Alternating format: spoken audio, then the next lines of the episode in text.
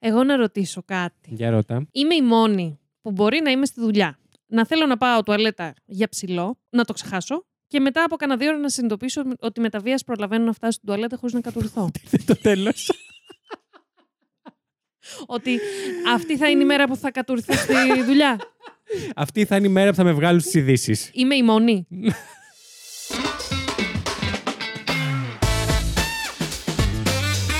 Lady T! Βασίλη, χάιντα! Τεροράκια! Oh, hey girls! Τι κάνετε, πώς είστε? Λοιπόν, για να φεύγουν γρήγορα οι υποχρεώσεις μας, να πω ότι αν σας λείπουμε συχνά μέσα στο μήνα και θέλετε να μας ακούσετε... Εσύ ευλόγησες τα γένια μας. Λίγο. Δεν έχεις. Ευλόγησες τα γένια μου. Ευλόγησα το μουστάκι μου, παιδιά, γιατί μπορούμε να κάνουμε λίγο de-demonizing. De-shaming. De-shaming τη τριχοφίας. Γυναίκες, έχω έτσι και μου τελειώσουν οι ταινίες οι αποτριχωτικές. Ναι. Είμαι σαν το γκολοκοτρόν που στρίβει τη μουστάκα του μαλάκα. Ωραία, περίμενε γιατί θα έχεις 20 λεπτά μετά να πεις όσο θες για το μουστάκι σου. Μπορείς να το πιάσεις τρίχα-τρίχα και να το αναλύσουμε. Αλλά όσοι νιώθετε ότι. Πού είναι αυτά τα παιδιά μας, λείπουν λίγο μέσα στο μήνα. Να θυμίσουμε ότι υπάρχει το Terror 404+. Που εκεί τι έχουμε πλέον, έχουμε Girl in the Picture. Ξεκινήσαμε, ναι, δυνατά. Πολύ δυναμικά. Έχουμε Hall of Fame Gary Ridgway, Serial Killer. Έχουμε Dennis Nielsen που έφερα εγώ τέτοιο πράγμα. Απίστευτο. Και έχεις φέρει και Aileen Warnos, δηλαδή, από τις πιο γνωστές γυναίκες serial killers. Έχουμε κάνει ντοκιμαντέρ, έχουμε σχολιάσει ταινίες που έχουν θεματολογία είτε thriller είτε true crime, εν πάση περιπτώσει. Όλα αυτά τα πραγματάκια με το που μπαίνετε, να πούμε ότι είναι μόνο 4 ευρώ. Και με το που μπείτε έχετε όλο τον οχετό. Όλο. Είμαστε τώρα, είμαστε στα 24 και την επόμενη Πέμπτη πάμε στο 25ο επεισόδιο. Θα μου πεις τι έχουμε για την επόμενη εβδομάδα ή θα το κρατήσεις surprise? Για την επόμενη εβδομάδα έχω φέρει, θα κάνουμε terror καφέ, δηλαδή θα φτιάξετε καφεδάκι, θα ξυπνήσετε. Ψήστε καφέ, ανοίξτε γκαζάκι για ελληνικό. Ναι, τώρα μπορεί να είστε και στη δουλειά και πάλι μπορείτε να πιείτε καφέ. Ψήστε γκαζάκι επί 2. Και θα σας φέρω θεματολογία πάρα πολύ ωραία, η οποία είναι serial killers που είναι ενεργοί αυτή τη στιγμή. Δεν τους έχουμε πιάσει. Πώς φάνηκε. Μην πεις τίποτα άλλο. Δεν θα πω γιατί θα είναι στο επόμενο επεισόδιο. Okay. Οπότε μπορείτε να τα βρείτε όλα αυτά. Μόνο 4 ευρώ. Θέλω να σκεφτείτε. Τι παίρνετε για αυτά τα 4 ευρώ. Δηλαδή αν κάποιος μπει τώρα, παίρνει αυτομάτως έναν καφέ. 25 περίπου. Επεισόδια. Πρώτον, να ξεκινήσουμε από εκεί. Και δεύτερον, και πάλι και καινούριος να μην είστε, με 4 ευρώ παίρνετε συν 2 επεισόδια. Αν λογιστείτε έρευνα, σημειώσεις, ηχογράφηση, επεξεργασία. Και τι επεξεργασία πλέον, κοίτα, παιδιά, που το έχουμε πει. Ναι, ίσως τώρα πρέπει να το κατεβάσουμε στα 2 ευρώ. Γιατί έχω ξεκινήσει εγώ επεξεργασία σας να πεις. Θέλω να σας ενημερώσω ότι το επεισόδιο που ακούσατε στο προηγούμενο Terror 404+, το οποίο ήταν για... Ήταν για... Τριζόνι, βάλε... Lady Triggerou, παίξε τριζόνι. Ήταν για τον Joss. Ήταν για το επεisόδιο του Unsolved Mysteries, το επεισόδιο 6 σεζόν 3, για μια εξαφάνιση φοβερή. Ήταν το πρώτο επεισόδιο, σας ενημερώνω εκ των υστέρων, που επεξεργάστηκε η Lady Triggerou, ο Θεός μαζί σας. Βάλτο. Και επίσης 2 ευρώ πλέον. Τι θέλεις, θες χειροκρότημα? Ναι. Ευχαριστώ. Θεωρώ εντάξει. Κάπου θα μπορούσε να έχει κοπεί και νωρίτερα. Θα μπορούσε να έχει κοπεί στο 1 δευτερόλεπτο. Και να πούμε ότι και αυτό που ακούτε τώρα το έχω επεξεργαστεί εγώ. Και θεωρώ... Πώς είσαι τόσο σίγουρη, δεν το έχουμε ηχογραφήσει καν. Λοιπόν, κομμένα αυτά τα σχολιάκια. Εντάξει, λοιπόν. Οπότε μπαίνετε εκεί, βρίσκετε το link στο προφίλ μας στο Instagram, ko-fi.com, / Terror 404+. Και τα υπόλοιπα είναι πολύ εύκολα, παιδιά, τα έχουμε 52.000. Ναι, ό,τι θέλετε, μπορείτε να μας στείλετε. Λοιπόν, εισαγωγή, πάμε. Τι έπαθες? Έπαθα ότι σήμερα... τρίχα νούμερο 1. Το μουστάκι σου. Λοιπόν, παιδιά, εγώ να πω... Και έχουμε σοβαρό ντοκιμαντέρ με συνεντεύξεις από τις τρίχες Lady Triggerou. Μία. Λοιπόν, παιδιά, έχω να πω ότι εγώ με το μουστάκι... Πιάσε τη μία και πάρε... Εγώ και το μουστάκι. We go way back. Ναι. Γιατί από πάντα ήμουν ένα κοριτσάκι, να πούμε, καραμελάχρινο, που γενικά... αργότερα έδειξα με κάποιες εξετάσεις μου αιματολογικές ότι έχω πάρα πολύ υψηλά ανδρογόνα για γυναίκα, που είναι πολύ γενικά συχνό. Δεν το είχα φανταστεί καθόλου. Ναι. Εγώ προσωπικά δεν χρειαζόμουν εξετάσεις, να πω εγώ. Για τα δικά σου ανδρογόνα. Όχι, για τα δικά σου ανδρογόνα. Okay. Ναι, λοιπόν, και γενικά είναι κάτι που είναι πάρα πολύ συχνό στις γυναίκες, ναι. στα άτομα που έχουμε γεννηθεί σε γυναικεία σώματα. Ακριβώς. Και αυτό ένα από τα συμπτώματα εισαγωγικά είναι και η έντονη τριχοφυΐα. Εντάξει, μη φανταστείτε. Μία από τις ενδείξεις, γιατί είναι ένα σύμπτωμα που ναι, όχι, ενδείξεις, πολύ σωστό. Μη φανταστείτε και κανένα πίθηκο, αλλά θέλω να πω. Επειδή όλες γενικά. Πήγες τις προάλλες και λέω από ποιο ζωλικό κήπο ξέφυγε η κοπέλα. Λοιπόν, ναι, να πω κάτι, επειδή έχουμε κάνει λίγο απομυθοποίηση εδώ και επειδή δεν σε βλέπουν θα νομίζουν ότι είσαι κανένας αούγκανος, ο κλάνι ρεύεται, χέζει εδώ και πολύ καλά θα πιστεύουν. Τριχοφυΐα και να πω ότι είσαι μια χαρά, ομορφότατη κοπελίτσα. Αγάπη μου. Με περνάς δύο κεφάλια και κρατάει ένα ρόπαλο. Δηλαδή θα την ξεχωρίζετε από μακριά. Και φοράει ένα. Νιώθω ότι φωνάζουμε πάρα πολύ. Φωνάζουμε, αλλά είναι εισαγωγή μας. Δηλαδή δικαιωματικά το έχουμε κερδίσει αυτό. Λοιπόν, είναι η Lady Triggerou. Και είναι και ο Βασίλης Χάιντα. Για όσους μπήκανε πρώτη φορά, κρίμα. Πολύ κρίμα. Για όσους δεν μπήκανε, είμαστε εμείς όπως μας ξέρετε. Έχουμε 17 λεπτά αυτή τη στιγμή μπροστά. Όχι. Έχουμε 14 λεπτά ακόμα μπροστά μας. Όχι πάντα, τα πλάκα κάνουν. Και μετά θα μπούμε σε υπόθεση. Μην αγχώνεστε, είναι όντως true crime. Και τι υπόθεση άρα. Λοιπόν, κλείνει η παρένθεση του true crime και ανοίγει, ξανανοίγει η αγγίλη μου για τις τρίχες. Ωραία. Και θέλω να πω, ήταν κάτι που μέχρι να μπω γυμνάσιο, εγώ δεν ένιωθα και ιδιαίτερα άσχημα με αυτό. Γιατί όμως. Γιατί ακριβώς. Ναι. Και γυμνάσιο. Μπήκα σε αυτόν τον κόσμο που όλα τα κοριτσάκια, όλα. Τα περισσότερα είχαν μπει πιο. Εγώ δεν είχα διαθετήσει κιόλας, δηλαδή παίζει και αυτό ο ρόλο. Ήμουν ακόμη στο πιο παιδικό. Είπε ο Βασίλης, σκεφτόμουν στην περίοδό μου. Λοιπόν, ναι, ήμουνα πιο έτσι λίγο ακόμη δημοτικό. Κάποιες φίλες μου είχαν αφήσει πίσω το δημοτικό. Είχαν κάνει οικογένεια, παιδιά. Οριακά, είχαν μπει εφηβεία. Και εγώ ήμουν κάπως. Και είμαι πρώτη γυμνασίου και λαμβάνω τα πρώτα σχόλια για το μουστάκι μου. Παιδιά. Σκανούν σχόλια. Εντάξει, όχι πάρα πολλά. Γιατί τα παιδιά είμαστε τόσο μαλακισμένα. Γιατί ενώ θα μου πείσαν ενήλικες μετά όλοι. Μάλαμα όλοι. Τα έχουμε αφήσει όλα πίσω μας. Όχι, τέλος πάντων. Και προφανώς ήταν κάτι που με έκανε να νιώθω πάρα πολύ σκατά. Προφανώς. Δυστυχώς δεν είχα και έναν περίγυρο. Συγγνώμη, εδώ κάνουμε τα αγόρια να νιώθουν σκατά αν βγάλουν πολύ μουστάκι πριν την ώρα τους. Συγγνώμη κιόλας. Ναι. Πόσο μάλλον να είσαι και κορίτσι. Κάθε ντρέπεστε λίγο. Δεν τρεπόμαστε λίγο όλοι. Δεν είχα και έναν περίγυρο. Όχι, σε καμία περίπτωση δεν με έκανε, ας πούμε, η μαμάκα μου, η δερφούλα μου, μπαμπάς μου να νιώθω άσχημα. Αλλά ξέρεις, θέλει έναν πολύ λεπτό χειρισμό να πεις ότι όχι και ξέρεις ποιος σου είπε τέτοιο πράγμα. Είναι ναι, απόλυτα φυσιολογικό, τελεία. Και ούτε βαρύγδουπα. Όπως το πες, έναν πιο λεπτό χειρισμό. Αυτό. Να μπαίνεις σπίτι και να λένε ο Λέιντος που είναι σήμερα. Καλό στο διάκο. Τέλος πάντων. Πού είσαι ρε Γιούτσο. Και μετά να ρωτιόμαστε γιατί βρίζω σανταλικές. Φταίνει τα ανδρογόνα σου. Ακριβώς. Anyway, αυτή την τεράστια εισαγωγή, χωρίς κανένα λόγο, την έκανα. Να πω ότι εγώ και το μουστάκι μου. We go way back. Και είναι εδώ και το στρίβει τώρα, λέει. Anyway, και τι θέλω να πω. Ήθελες να καταλήξεις κάπου ή απλά ήθελες να μας πεις για το μουστάκι. Γιατί ξεκινήσαμε να λέμε για το μουστάκι. Πώς πες θα το ζήσω αυτό μαζί σου εδώ.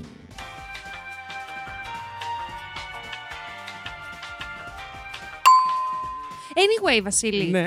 Θεωρώ, μετά από αυτό το mini session που κάναμε, εκεί, δεν θα το θυμηθώ από που ξεκίνησα. Είχα κάποια σκέψη που μου διέφυγε. Δεν πειράζει. Ας κρατήσουμε το ρεζουμέ. Ο συλλογισμός σου μέχρι τώρα είχε νόημα ούτως ή άλλως. Αυτό από μόνος του. Οπότε ας μείνουμε χωρίς κάποια άλλη κατάληξη. Ας καταλήξουμε στο ότι να απενοχοποιήσουμε την γυναικεία τριχοφυΐα. Ακριβώς. Και επίσης να πούμε ότι σήμερα είναι Thanksgiving Day, because κανένας gives a shit εδώ. Εγώ δεν θα κάνω επεξεργασία. Δεν κατάλαβες, για να σε βοηθήσω. Γιατί όταν το σχολιάζουμε το τσου, μπορείς να το αφήσεις μέσα. Πόσο καλός παραγωγός, πόσο καλός στα πρώτα σου βήματα ως επεξεργάστρια. Job title. Επεξεργάστρια. Λοιπόν, και όχι ότι κάποιος. Επεξεργάτρια. Σαν τα εξεργάτρια. Καλύτερο αυτό. Ναι. Και να πω επίσης, εκτός από το Thanksgiving, που no one... Το πιο? Thanksgiving. Λίγο το κατάπιες. Που κανένας, ας πούμε, δεν ασχολείται στην Ελλάδα. Ναι, να πούμε ότι πλέον είναι... Εγώ θα έλεγα να μην δώσει κανένα στο εξωτερικό, γιατί έχει πολύ dark ιστορία το Thanksgiving, με τους αυτόχθονες πληθυσμούς και κακώς το γιορτάζουμε. Και το γιορτάζουν, γιατί δεν ξέρω γιατί πράγμα μιλάς. Εγώ δεν θέλω να το ξαναγιορτάσουμε. Θα σου φέρω, αν θες, μια φορά σε κάποιο bonus επεισόδιο την ιστορία του Thanksgiving. Εννοείται. Και να μου φέρεις κιόλας. θέλω. Ετούμε εδώ. Ετούμε. Επεισόδιο 3. Επεισόδιο 5. Ναι. Να μου φέρεις την υπόθεση που είχες σκεφτεί όταν είχα φέρει την Elizabeth Holmes. Πού κόλλαγε αυτό? Με την Elizabeth Holmes. Απλά έτσι σου ήρθε. Ναι, και όχι. Καμία σχέση με Thanksgiving. Καμία. Okay. Ήταν μια υπόθεση που αφορούσε, νομίζω. Αφορούσε κάποιο cult. Όχι, αφορούσε μικρά παιδάκια. Με κάποια εταιρεία που ήταν, είχε προσωπείο. Όχι, θυμήθηκα τι αφορούσε, αλλά δεν αφορούσε μικρά παιδάκια. Τέλεια. Αλλά μια χαρά. Αφορούσε ενήλικες, τους οποίους τους παίξανε μπαλίτσα. Τους πήγανε τρένο. Δεν θα καταλάβεις. Τέλεια. Τι θέλω. Ναι. Και να πούμε κιόλας. Να πούμε ότι official είμαι 59 χρονών. Τα έχω κλείσει σίγουρα. Υπάρχει κάποιο document γι' αυτό? Ναι, θα σου πω εγώ. Το document είναι η φάτσα μου που είχα όταν πριν ξεκινήσουμε ηχογράφηση. Πέρασα από ένα point που έστειλε ο Βασίλης μας ένα δεματάκι του να το παραλάβει. Και λέω, όχι, μου λέει, μπορείς να περάσεις από εκεί. Λέω, εννοείται. Πάω, το παραλαμβάνω, κάνω τις διαδικασίες με την αντίστοιχη εφαρμογή πρέπει να έχουμε στο κινητό μας για να παραλάβουμε. Παιδιά, και όταν άνοιξε αυτόματα η πορτούλα, αφού έχω πατήσει εγώ το OK, όχι, δεν τρόμαξα. Είχα τη φάτσα της γιαγιάς που κοιτάζει. Τεχνολογία. Συγγνώμη, αυτή η οθόνη αλλάζει με το κομπιούτερ που έχω εγώ εδώ. 2024. Παιδιά, είχα αυτή τη φάτσα και λέω, ξεκόλαμε τη ζωή σου. Παιδιά, ήμουν τόσο χαρούμενη από αυτό το τεχνολογικό θαύμα που μπήκα μέσα στην καφετέρια που ήταν δίπλα σε αυτό το point και λέω, θα πάρω και καφέ. Θα κεράσω και το Βασίλη μας καφεδάκι. Θα το γιορτάσω. Παιδιά, έτσι ένιωθα ότι δεν ξέρω. Και μετά μπαίνοντας στο αμάξι, λέω. Η αλήθεια είναι ότι και εγώ την πρώτη φορά που το έκανα. Εντάξει, δεν είμαι μόνη μου, Wow. Παιδιά, μου φάνηκε εξωπραγματικό. Είναι λίγο. Είναι πάρα πολύ εξυπηρετικό, αλλά ξέρεις τι. Έχουμε κάνει πολλά βήματα μπροστά. Αν μπορούσαμε να αφήσουμε λίγο πίσω τους πολέμους, προκαταλήψεις, τις κοινωνίες που είναι 850 χρόνια πριν. Έχουμε πράγματα να αφήσουμε πίσω και να κρατήσουμε πράγματα που μας έχουν πάει μπροστά. Αυτά τα points. Αυτά τα points είναι μια μικρή, ένας μικρός οργασμός. Την πρώτη φορά που έρχεσαι σε επαφή μαζί τους, τεχνολογικός οργασμός, για να μην το σεξουαλικοποιήσουμε τελείως, εντάξει. Δηλαδή δεν τελείωσα μπροστά στο point, αλλά... Ναι, δεν θα ήθελα. Και σε δημόσιο χώρο δεν θα ήθελα. Ναι. Και επίσης συνειδητοποίησα ότι το πόσο, ρε παιδάκι μου, μεγάλο... Πόσο ορίζουμε... Πού πάει αυτό. Θα σου πω. Πόσο ορίζουμε το... Έχω αρχίσει να γυρνάω. Και ξέρεις πώς εγώ το ορίζω. Ναι. Πώς αντιδράμε σε τέτοια τεχνολογικά θαύματα. Π.χ. Αλλιώς αντιδράς. Όταν είσαι μέχρι μία ηλικία, λες... Εγώ, ας πούμε, όταν... ανακάλυψα το ChatGPT. Ναι. Κατενθουσιάστηκα και έπεσα με τα μούτρα. Ναι. Ωραία.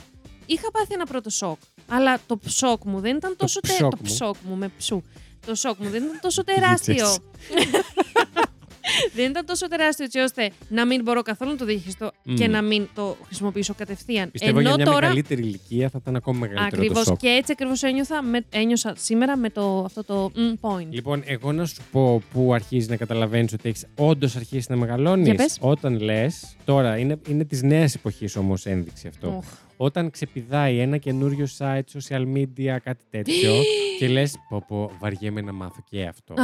Παπά, έχω εγώ δηλαδή το έχω πει αυτό από μέσα μου και λέω όχι, γιατί αυτό ενδεχομένως να σου χρειαστεί στο μέλλον και να το μάθεις τώρα που είναι καινούριο, φίλε μου. Γιατί μετά θα το ξέρουν όλοι και εσύ θα έχεις μείνει πίσω. Το οποίο βέβαια δεν πρέπει να σε αγχώνει. Για ποιο το λες εσύ αυτό, για ποιο σκέφτεσαι? Για το TikTok.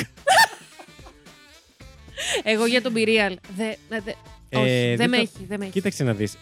Δεν έχω πολύ ασχοληθεί, παρόλο που το γνωρίζω και ξέρω τη φάση του πώς δουλεύει. Αλλά δεν με ενθουσιάζει και σαν στυλ το τι κάνει.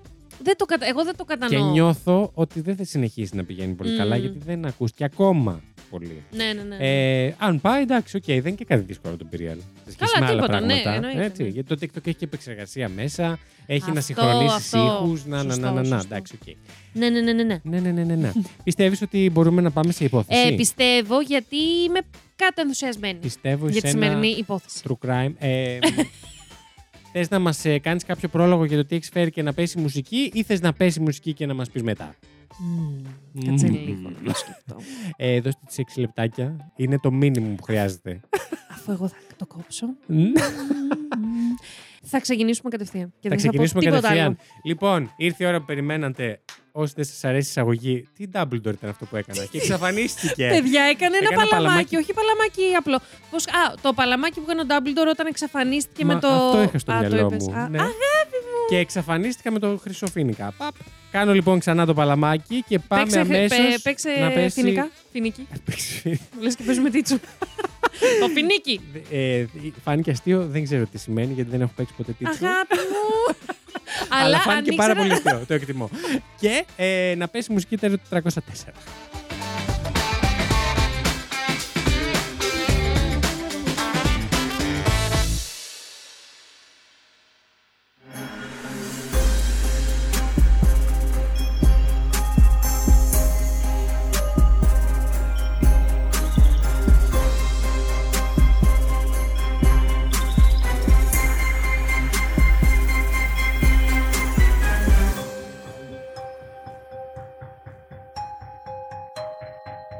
Ήταν Δευτέρα, 16 Φεβρουαρίου 1981. Προχθές. Ναι. Και ο 19χρονος Άρνι Τζόνσον με την κοπέλα του Ντέμπι Γκλάτζελ και τις δύο μικρότερες αδερφές του Γουάντα και Ντέμπι Μέρι συναντιούνται με τον Άλαν Μπόνο, το αφεντικό της Ντέμπι, για να περάσουν την ημέρα μαζί. Τρώνε μεσημεριανό σε ένα τοπικό μπαρ στο Brookfield του Connecticut και συνεχίζουν το βράδυ τους στο σπίτι του Άλαν. Ο Άρνι και ο Άλαν έχουν ήδη πιει κάποια ποτήρια κρασί, κάτι το οποίο συνεχίζουν και στο σπίτι. Έχει βραδιάσει πλέον για τα καλά και η Ντέμπι νιώθει την ατμόσφαιρα ηλεκτρισμένη. Αποφασίζει να πάει με τις αδερφές του αγοριού της να πάρουν μία πίτσα, θέλοντας όμως να γυρίσουν γρήγορα στο σπίτι. Το κακό προαίσθημα που είχε φεύγοντας, δυστυχώς, επιβεβαιώνεται. Ο Άλαν, πλέον μεθυσμένος, βλέποντας τα κορίτσια να επιστρέφουν, φαίνεται να χάνει το μυαλό του. Σηκώνεται από τον καναπέ και αρχίζει να φέρεται αλλοπρόσαλα. Χωρίς δεύτερη σκέψη, ο Άρνι και η Ντέμπι παίρνουν τα κορίτσια για να φύγουν, αλλά ο Μπόνο αρπάζει την Μέρι και δεν την αφήνει να φύγει. Ο Άρνι, έξαλλος μέσα στη μέθη του, επιστρέφει στο δωμάτιο και πιάνεται στα χέρια με τον Άλαν. Ο καυγάς μεταφέρεται στην αυλή και η Ντέμπι προσπαθεί μάταια να τους χωρίσει. Λίγα λεπτά αργότερα, ο Άλαν θα πέσει αιμόφυρτος στο έδαφος, έχοντας μόλις μαχαιρωθεί 4 φορές από τον Άρνι. Συγγνώμη. Περδόνα. Ορίστε. Estamos locos. Τι σου συνέβη. Έτσι μας βάζεις και μετά μας βρίζουν που χαλάμε το κλίμα. Δεν με ενδιαφέρει, παιδιά. Λοιπόν. Έτσι είμαστε εμείς και μας τις αρέσει. Ευχαριστώ. Ναι. Είναι δεκτές οι απόψεις σας. Αλλά πηγαίνετε ακούστε. Να πω ότι εμένα κάτι μου θυμίζει αυτό που μου λες. Βασίλη μου, δηλαδή θες να μου πεις ότι σου ξύπνησα κάποιες μνήμες. Ναι, μου ξύπνησες κάποιες μνήμες. Τι μνήμες πρόσφατες, σου ξύπνησα. Βέβαια, αλλά μου τις ξύπνησες. Τι μνήμες. Βασικά, κράτησε τις μνήμες σου, θα σε ρωτήσω σε λίγο. Και βάλτε στον. Θα σε ρωτήσω σε λίγο για αυτές σου τις μνήμες, εντάξει. Εντάξει, μην μου κλείσεις εμένα το μάτι. Συγγνώμη, ήταν λίγο. Ήταν όντως, μου το κλείσεις ή ήταν λίγο τυχαίο. Okay. Μην μου την πέφτεις κατά λάθος. Μωρή. Ναι. Λοιπόν, παιδιά μου, αρχικά να σας πω ότι ο Άρνι και η Ντέμπι, δύο πολύ νέα παιδιά, ερωτευμένα. Ζευγάρι, ναι, ερωτευμένα πουλάκια, ετοιμάζονται να κάνουν το κοινό τους ακριβώς, ναι. Κοινό τους ξεκίνημα. Γενικά για την οικογένεια του Άρνι. Είπαμε 1981. Ωραία. Γενικά για την οικογένεια του Άρνι δεν έχουμε πάρα πολλές πληροφορίες. Ωστόσο δεν μας ενδιαφέρει κιόλας γιατί αυτή που έχει. Που μας καίει πιο... Όχι βέβαια, αλλά αυτή που μας καίει πολύ που είναι το πιο juicy. Α, συγγνώμη, ο Άρνι είναι το θύμα. Ο Άρνι είναι ο. Ο θήτης. Ο μαχαιρωτής. Ναι. Λοιπόν, η οικογένεια. Αυτό που μας καίει πολύ, πολύ πιο πολύ σε αυτή την υπόθεση είναι η οικογένεια της Ντέμπι. Τη Ντέμπι, okay. Οικογένεια Γκλάτζελ. Η οποία αποτελείται από τον μπαμπά, τη μαμά, τον Κάρλ, τον μεγαλύτερο γιο, την Ντέμπι, τον Άλαν και τον Ντέιβιντ. Το μικρότερο παιδάκι. Είναι όλοι εκεί αυτοί που λέμε. Είναι όλοι εκεί σκηνή που μας περιέγραψες. Όχι. Μιλάμε γενικά για την οικογένεια. Στη σκηνή που σας περιέγραψα είναι οι δύο αδερφές του Άρνι. Την οικογένεια που δεν μας ενδιαφέρει. Λοιπόν, θα σας πάω λίγο πίσω. Φεύγουμε λίγο από τον Φλεβάρι. Πριν σας δώσω έτσι λεπτομέρειες πιο πολλές για την ημέρα της. Ψυχουλάκια, τυράκια. Ναι, του μαχαιρώματος αυτού. Θα σας πάω λίγους μήνες νωρίτερα, στις 2 Ιουλίου του 1980. Ένα flashback. Yes. Ο Άρνι και η Ντέμπι παίρνουν την απόφαση να μετακομίσουν σε ένα πολύ όμορφο σπιτάκι στην εξοχή. Εκεί κοντά, γενικά στο πατρικό της Ντέμπι. Τι ηλικία είναι τα παιδιά. Τα παιδιά είναι μόλις έχουν τελειώσει το Λύκειο. Απίστευτο. Ο Άρνι συγκεκριμένα 19. Τώρα, που πήγαινες και έπαιρνες σπίτι μόνος. Μαλάκα, πραγματικά. Δεν θα το αγόραζαν, θα μετακόμιζαν, θα ανήκεζαν. Οριακά παρατάμε την υπόθεση και συζητάμε γι' αυτό. Κάνουμε μία έρευνα. Μία κοινωνική. Λοιπόν, όλη η οικογένεια της Ντέμπι πηγαίνει να βοηθήσει με το καθάρισμα γενικά. Και έχουμε τον Ντέιβιντ, τον μικρό αδερφό της Debbie, νομίζω ότι ήταν Debbie. Ο οποίος τότε ήταν 11 ετών, να είναι μόνος στο δωμάτιο και να σκουπίζει. Οκ, στο καινούριο. Ακριβώς. Και τώρα, Βασίλη, φέρε μου τις μνήμες που σου ξύπνησα. Μου ξύπνησες, αλλά μπορεί να είμαι λάθος, δεν ξέρω. Είδαμε πολύ πρόσφατα και μαζί κιόλας το κάλεσμα. Ποιο κάλεσμα? Την ταινία. Αυτό νομίζω, αν δεν κάνω λάθος, ήταν στο τρίτο. Ήταν στο τρίτο. Και συγκεκριμένα λεγόταν The Devil Made Me Do It. Ναι. Όπως παιδιά και βλέπετε το σημερινό επεισόδιο, τον τίτλο του σημερινού επεισοδίου μας. Είσαι έξαλλη. Είμαι μία τάνα. Μια εξεργάτρια. Ακριβώς. Και θα σας συνεχίσω λοιπόν. Ναι. Και πάμε λοιπόν πίσω στην υπόθεση. Ο David βρίσκεται μόνος στο δωμάτιο, όπως σας είπα. Άρα θα μας πεις το true story πίσω από την ταινία. Για πες, πολύ με εξάπτεις τώρα. Ναι. Λοιπόν, αρχίζει και ακούει κάποιους περίεργους ήχους. Δεν δίνει πολύ σημασία εκείνη τη στιγμή και έτσι πως ακούει την πόρτα πίσω του να τρίζει, γυρνάει να κοιτάξει, βλέπει μια αντρική φιγούρα. Ήξερε ήδη η πόρτα ότι θα παίξει θρύλι. Ναι. Πραγματικά, που να ξέρε. Να τον σπρώχνει στο κρεβάτι και να παίρνει όρκο πως θα κάνει κακό στην οικογένεια Γκλάτζελ, στην οικογένειά του δηλαδή, αν μετακομίσουν σε αυτό το σπίτι. Συγγνώμη. Ορίστε. Ο Ντέιβιντ μετά από αυτό είναι πάρα πολύ αναστατωμένος, δεν λέει κάτι στην οικογένεια. Επιστρέφουν στο πατρικό, στο οικογενειακό. Στο οικογενειακό, μπράβο. Έχουμε θέσει κάποιους κανόνες. Δηλαδή στο podcast, ναι. Και ο Ντέιβιντ φαίνεται πάρα πολύ αναστατωμένος από όλο αυτό. Τον ρωτάνε προφανώς οι δικοί του τι συμβαίνει, γιατί είσαι έτσι και αυτά. Και αμέσως τους περιγράφει τι έχει δει. Στην αρχή προφανώς. Εκείνος είπε ότι είδε μια αντρική, ένιωσε μια αντρική φιγούρα. Την είδε κιόλας. Την ένιωσε. Την ένιωσε, την πήρε. Ναι. Την πουνιά του, ναι. Προφανώς η οικογένεια δεν τον πιστεύει κατευθείαν. Να πούμε ότι ο Άρνη και η Ντέμπι μένανε μαζί στο σπίτι. Όλοι μαζί μένανε. Ναι. Έτσι. Μετά από λίγες μέρες αρχίζουν να συμβαίνουν κάποια έτσι αλλοπρόσαλα πραγματάκια. Ο Ντέιβιτ να αρχίζει λίγο να έχει κάποιες παραισθησούλες, να εμφανίζει πολύ περίεργες συμπεριφορές, πάρα πολύ άσχημα όνειρα, να ξυπνάει μέσα στη νύχτα, να ουρλιάζει. Αρχίζει να αποκτά λίγο περίεργες γρατζουνιές και μόλοπες όλο του το σώμα που δεν θυμάται πως έχουν προκύψει. Συγγνώμη. Επίσης η οικογένεια αναφέρεται πως ένα βράδυ άκουγε περίεργους θορύβους από τη σοφίτα του σπιτιού τους. Ναι. Μέχρι τη στιγμή που επειδή δεν μπορούμε μέχρι πλέον... τώρα μας περιγράφει το θρίλερ δηλαδή. Ακριβώς. Ναι. Μέχρι τη στιγμή που η οικογένεια αποφασίζει να καλέσει έναν ιερέα για να κάνει να ευλογήσει το σπίτι. Ναι, κάτι λίγο. Ναι. Μετά από αυτό. Κοίτα, αν έβλεπα τέτοια σημάδια μέσα στο σπίτι μου, όσο και αν δεν είμαι θρησκευόμενος, νομίζω ότι θα το έκανα κι εγώ. Εγώ, παιδιά, νομίζω πως θα έφευγα. Δεν θα, δηλαδή. Σε αυτή την εποχή. Θα αποχωρούσα. Στην εποχή. Ναι. Τώρα είσαι σε φάση. Κοίταξε, το 2023 που είναι τα ενοίκια και τα σπίτια τόσο δύσκολα να τα αποκτήσεις. Λες, κάτσε, μήπως με αυτό το πνεύμα που ενδεχομένως έχω στο σπίτι μου. Πέσει το ενοίκιο.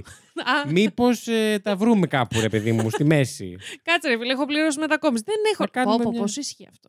Που είπες τώρα. Τι σχόλιο ήταν αυτό για την εποχή. Ήταν κωμικό εν μέρη και πολύ σοβαρό επίσης εν μέρη. Παρ' όλα αυτά, τα οράματα του David συνεχίζουν και υπάρχουν και μάλιστα έχουν γίνει χειρότερα. Έχουν αρχίσει να εμφανίζονται και κατά διάρκεια της ημέρας. Και 12 ημέρες μετά το αρχικό περιστατικό τότε στο σπίτι, με τα παιδιά, η οικογένεια έρχεται σε επαφή μέσω κάποιων γειτόνων τους με τον Ed και την Lorraine Warren. Οι οποίοι, συγγνώμη, γνωριζόμαστε από κάπου. Λοιπόν, για τους 2-3 από εσάς που δεν σας λέει κάτι αυτά τα ονόματα. Καλά, μπορεί να είστε και παραπάνω. Εντάξει, ναι, αν δεν γουστάρετε θρυλεράκια. Είναι οι γνωστοί δαιμονολόγοι που έχουν δώσει και έχουν. Όχι, έχουν δώσει δίνω πόνο. Και παίρνω. Ναι, έχουν δώσει πόνο στη σειρά ταινιών The Conjuring. Είναι οι βασικοί πρωταγωνιστές ουσιαστικά. Ναι, οι οποίοι μου είναι πάρα πολύ συμπαθείς. Να πούμε εδώ, οι ηθοποιοί που έχουν πάρει για να τους παίξουν. Φοβερό, που έχουν κάνει casting. Φοβερό, γιατί το δίδυμο, τι... Ναι, τους λατρεύω, μου είναι απίστευτα συμπαθείς και οι δύο. Μου ταιριάζουν πάρα πολύ σαν ζευγάρι και μετά από όλο αυτό το ωραίο που το έχω χτίσει, πάω στους πραγματικούς Ed και Lorraine και τρώω μια ξενέρα. Η αλήθεια είναι. Ναι, και μετά από αυτή την υπόθεση, ωριακά δεν θα μπορώ να δω και κάλεσμα ξανά, γιατί έχω γίνει έξαλλη να πω. Spoiler. Με αυτούς. Ωστόσο, σαν σειρά ταινιών είναι πάρα πολύ ωραία. Λοιπόν, συναντιούνται ο Ed και η Lorraine Warren με την οικογένεια Glatzel και η Lorraine βλέπει κατευθείαν μία μαύρη ομίχλη, μία μαύρη έτσι, σκοτεινή μάζα να βρίσκεται δίπλα στον David. Αυτό περιγράφει. Η ίδια πάντα. Η Ντέμπι και η μητέρα της λένε στους Warrens ότι είχαν δει τον David να. Κατά διάρκεια μιας κρίσης του, είχαν δει τον David να παλεύει θεωρητικά με κάποιο σώμα που εκείνοι δεν το βλέπανε. Ναι. Αλλά ο David από τις κινήσεις του φαινόταν ότι προσπαθούσε να κρατήσει κάποιον μακριά και να τον πνίγει. Μετά από λίγο από αυτό. Πολύ creepy, θα λέγει κανείς. Και μετά από αυτό εμφανίστηκαν σημάδια στο λαιμό του David. Ακόμα πιο creepy. Ναι, θα το λέγανε σαν... όλοι, πιστεύω αυτό. Ναι, σαν κάποιος να είχε προσπαθήσει να τον πνίξει. Γενικά. Δεν θα μπω σε πάρα πολλές λεπτομέρειες για αυτά τα σκηνικά, αλλά ό,τι μπορείτε να φανταστείτε και να θυμηθείτε από thriller που περιλαμβάνει δαιμονισμό, όλα αυτά τα κλισέ τα βίωνε ο Ντέιβιντ και ακριβώς και ήχους και είχαν πάρει μια Polaroid, τράβαγαν φωτογραφίες, είχαν πάρει ένα μαγνητοφωνάκι να θυμούνται παλιοί να μαθαίνουν καινούργοι. Μετά από παρότρινση και τον Lorraine και Ed, είχαν πάρει και ένα μαγνητοφωνάκι και αν ποτέ υπήρξε κάποια τέτοια κρίση ο Ντέιβιντ να ηχογραφούν. Ακριβώς, και αυτές οι κασέτες να πω και οι φωτογραφίες υπάρχουν μέχρι και σήμερα. Τις ακούμε και στο τέλος της ταινίας, αν δεν κάνω λάθος. Ναι, και τις ακούμε και πάρα πολύ στο ντοκιμαντέρ που χρησιμοποίησε σαν βασική πηγή του Netflix. Το προτείνω ανεπιφύλακτα, είναι πάρα πολύ ωραίο. Πώς λέγεται? Η δίκη του διαβόλου λέγεται. Είναι το 23 τώρα πρόσφατα. Εγώ μόνο επιφωνήματα σε αυτό το επεισόδιο. Και τον Οκτώβρη του 1980, μετά από κάποιες συναντήσεις με την οικογένεια Γκλάτζελ, η Warren. Γκλάτζελ. Τι ελληνικό θα το κάνεις. Οι Warren φτάνουν μέχρι και την αστυνομία του Brookfield για να τους προειδοποιήσουν ότι η κατάσταση αυτή που. Να ξέρετε κάτι τέτοιο. Ναι, ότι γίνεται. Όχι, αυτό ακριβώς είπε, το λέει δηλαδή και ο αστυνομικός της υπόθεσης, ότι όντως είχε βρεθεί. Σε χτύπησε λίγο ένα. Όχι, πήγε να μου πέσει το δαχτυλίδι μου που πέσει στα χέρια. Και για σένα πρέπει να φάνηκε ότι έπαθα κάποια κρίση. Σε χτύπησε ηλεκτρικό ρεύμα. Ναι. Η σκοτεινή μάζα του David ήρθε δίπλα σου. Και τι σχέση έχουν όλα αυτά, θα πείτε, με τον Άρνη. Γιατί να πούμε ότι μέχρι στιγμής, ένα recap να κάνω, μιλάμε για τον David, το μικρότερο αδερφό της Debbie. Η Debbie. Που ήταν, είπαμε, 11. Ήταν 11 τότε. Και τι σχέση έχει αυτό με τον Άρνη. Στην ταινία. Ναι, ακριβώς ίδιο. Και μάλιστα αποφασίζουν μαζί με τον Ed και την Lorraine Warren να προχωρήσουν σε έναν εξορκισμό. Από εδώ και πέρα λες τους Warren, δεν ξέρω γιατί. Ναι. Να προχωρήσουν σε εξορκισμό του David. Και όντως πραγματοποιείται αυτός ο εξορκισμός. Τώρα κάποιες πηγές λένε. Λογική λύση. Κάποιες πηγές λένε ότι ήταν ένας και βασικός, κάποιες λένε ότι ήταν δύο-τρεις μικροεξορκισμοί. Ναι, έτσι το λέει, μικροεξορκισμοί. Τέλος πάντων, the main thing είναι εξορκισμός, το κρατάμε αυτό. Είναι το full experience και τα δειγματάκια. Τα prequel. Λοιπόν, κρατάμε τη βασική πληροφορία που μας αφορά κιόλας, ότι κατά τη διάρκεια ενός εξορκισμού ο Ντέιβιντ εμφάνιζε πάρα πολλά σημάδια, το σώμα του έκανε πάρα πολλές αλόκοτες κινήσεις, σαν να σπάνε κόκαλα, τέτοια αυτά τα. Σκεφτείτε εξορκισμούς που έχουμε ακούσει, δει σε thriller. Ναι. Και εκείνη τη στιγμή. Αυτά βέβαια τα έχουμε μάθει από τους Warren και την οικογένεια. Το κρατάμε πάρα πολύ αυτό για την πηγή. Ευχαριστώ. Γεια σου, αγάπη. Καλώς ήρθες στο επεισόδιο. Θεωρείς πρέπει να κάνουμε και κάποιο ηχητικό εφέ να μας χαιρετάει εκεί κάλλη. Να μας βρίζει ίσως. Εκτός από το. Τι θα πρέπει να βρω ήχο από Bollywood. Που να είναι έτσι να θυμίζει οργή, ρε παιδί μου. Τέλειο. Λοιπόν, και σε μία στιγμή μαθαίνουμε από τον ντοκιμαντέρ που η γλώσσα του Ντέιβιντ είχε γίνει μπλε και φοβόντουσαν όλοι. Κατά τη διάρκεια του εξορκισμού τώρα. Ναι. Ότι θα κόντευε να πνιγεί. Κόντευε να πνιγεί από το πόσο είχε πριστεί η γλώσσα του από όλη αυτή τη διαδικασία. Πιάνει ο Άρνη τον Ντέιβιντ, τον ταρακουνάει και του λέει ότι. Πάρε εμένα και άσε τον David. Πάγαινε ο πίσω μου, σατανά. Πώς έλεγε η μέρα της στο κρύο. Choose me. Choose me. Love me. Έτσι είπε ο Άρνη στο ντιμόνι και. Δαιμονική παρουσία. Δεν μπορείς να το πεις κάπως αλλιώς. Σε αυτή τη σκοτεινή μάζα, τέλος πάντων, που είχε καταβάλει τον David. Ναι. Ο David μετά από αυτό, σαν να ηρεμεί, σαν να take a chill pill και μέχρι όλα τώρα καλά. Ταινία καρμπών. Τελείως όμως. Άρα φαίνεται ότι έχει πετύχει ο εξορκισμός, αυτό πίστεψαν όλοι. Αγκαλιάζεται ο Άρνη με τον David και όλα καλά. Fast forward λοιπόν πάλι στο 1981. Καλή χρονιά, χρόνια πολλά, όχι και τόσο. Όχι για όλους τουλάχιστον. Ακριβώς. Η Ντέμπι και ο Τζόνσον αποφασίζουν τελικά να μετακομίσουν. Και η Ντέμπι προσλαμβάνεται από τον Άλαν Μπόνο, έναν κάτοικο του Brookfield, που ως dog groomer. Ο Μπόνο είχε ένα. Συγκρότημα. Πώς λέγεται, κοινοτροφείο. Κοινοτροφείο νομίζω λέγεται. Πες μου τι έκανε και θα σου πω. Φύλαγε σκυλάκια και τα περιβιόντουσαν. Κοινός είναι ο σκύλος, δεν είναι. Δεν ξέρω να σου πω. Τέλος πάντων, καταλάβατε. Κοίτα, κοινοτροφείο είναι συνήθως ή που τα εκτρέφουν ή που τα φυλάνε, ναι. Ναι. Τώρα αυτό είναι grooming service. Μιλάμε όμως και για το 1981. Άρα ενδεχομένως αυτή η υπηρεσία να μην υφίσταται πλέον για να μπορούμε να την πούμε κάπως. Ό,τι έκανε τον grooming το έκανε. Το grooming. Το grooming το έκανε, αλλά αυτό σήμερα θεωρείται υπηρεσία grooming. Δηλαδή, πώς το λέμε, καλοπισμό σκύλων. Ναι, αλλά δεν έκανε μόνο αυτό, φύλαγε και τα σκυλιά. Τέλος πάντων, καταλάβατε τι έκανε η Ντέμπι. Ακριβώς. Η Ντέμπι και ο Τζόνσον νοικιάζουν τελικά ένα άλλο διαμέρισμα. Ο Τζόνσον είναι ο Άρνη. Ωραία, το λέμε Άρνη γιατί εγώ το έχασα. Να προσέχεις, αγάπη μου. Λοιπόν, είμαι σίγουρη ότι κανείς άλλος δεν το έχασε. Συγγνώμη που δεν συγκράτησα τα επίθετα. Η Ντέμπι και ο Άρνη νοικιάζουν ένα άλλο διαμέρισμα, τέλος πάντων, κοντά στο Dog Grooming Center. Εκεί που δούλευε ο. Να πούμε σε αυτό το σημείο ότι για αυτή την ιστορία υπάρχουν δύο απόψεις. Το κούρεμα κόστιζε. Για όσοι ενδιαφέρονται να γυρίσουν πίσω στον χρόνο, γιατί θα είναι πιο φτηνά. Λοιπόν, και τώρα, σαν να ακούω τα σχόλια. Τι χαζογελάνε αυτοί και διακόπτεται τη ροή και χάνουμε το vibe. Και εγώ θα έρθω να πω ποια ροή. Πότε είχε ροή αυτό το podcast, για να την κόψουμε κιόλας. Ξεκίνησε χωρίς ροή, ήταν προϋπόθεση. Το πρώτο επεισόδιο. Λοιπόν, να πούμε ότι για αυτή την ιστορία που σας είπα μόλις, υπάρχουν προφανώς δύο απόψεις. Μία που υιοθετείται από τα περισσότερα μέλη της οικογένειας, η οποία πιστεύει σε... Έτσι θρησκευτικά κατάλοιπα, να πούμε. Θρησκευτικά... Θα σου πω, θρησκευόμενοι ήταν λίγο πολύ όλοι, αλλά υπήρχαν π.χ. ο πατέρας της οικογένειας και ο Καρλ, ο μεγαλύτερος αδερφός, δεν πίστευαν ότι... Όντως είχε καταληφθεί από κάποιο κακό πνεύμα ή κάτι συνέβαινε ο Ντέιβιντ. Ναι, τι πίστευαν. Λοιπόν, ο Κάρλ γενικά μας μιλάει πάρα πολύ στο ντοκιμαντέρ και... Αζεί. Ναι. Και Κάλλη, έλα εδώ λίγο, θέλω να το συζητήσουμε αρκετά αυτό για το ντοκιμαντέρ και στο τέλος. Απλά φαίνεται ότι ο Κάρλ, he just didn't buy it. Δηλαδή έχει τη φάτσα με το που ξεκινάνε, με λέει απλά... λοιπόν, τώρα ακούτε τους άλλους που σας είπαν αυτά, ακούστε και εμένα τώρα. Λοιπόν, είναι κάπως έτσι. Που πατάω λίγο στη γη. Να πούμε ότι ο Κάρλ μας λέει για την μητέρα τους, ότι γενικά δεν ήταν καθόλου θρήσκα. Ναι. Ήταν έτσι, ήταν αρκετά νευρωτική, κάποιες φορές γινόταν και βίαιη, γενικά με τα παιδιά. Είναι μαζί μας επί της υπόθεσης ή... Όχι. Έχει φύγει. Okay. Και όλα αυτά άλλαξαν μετά την γνωριμία τους με τους Warren. Δηλαδή έχει αρχίσει να φοράξει, γίνεται πιο έντονο το θρησκευτικό στοιχείο και στο σπίτι, να πηγαίνουν στην εκκλησία, να φοράνε τα ροζάρια. Έκανε μία μεταστροφή. Ναι. Ωραία. Όταν λοιπόν η μητέρα πέθανε, όταν έχει τελειώσει όλη αυτή η κατάσταση, ο Κάρλ πηγαίνει με τη σύζυγό του την τότε να τακτοποιήσουν κάποια από τα πράγματά της.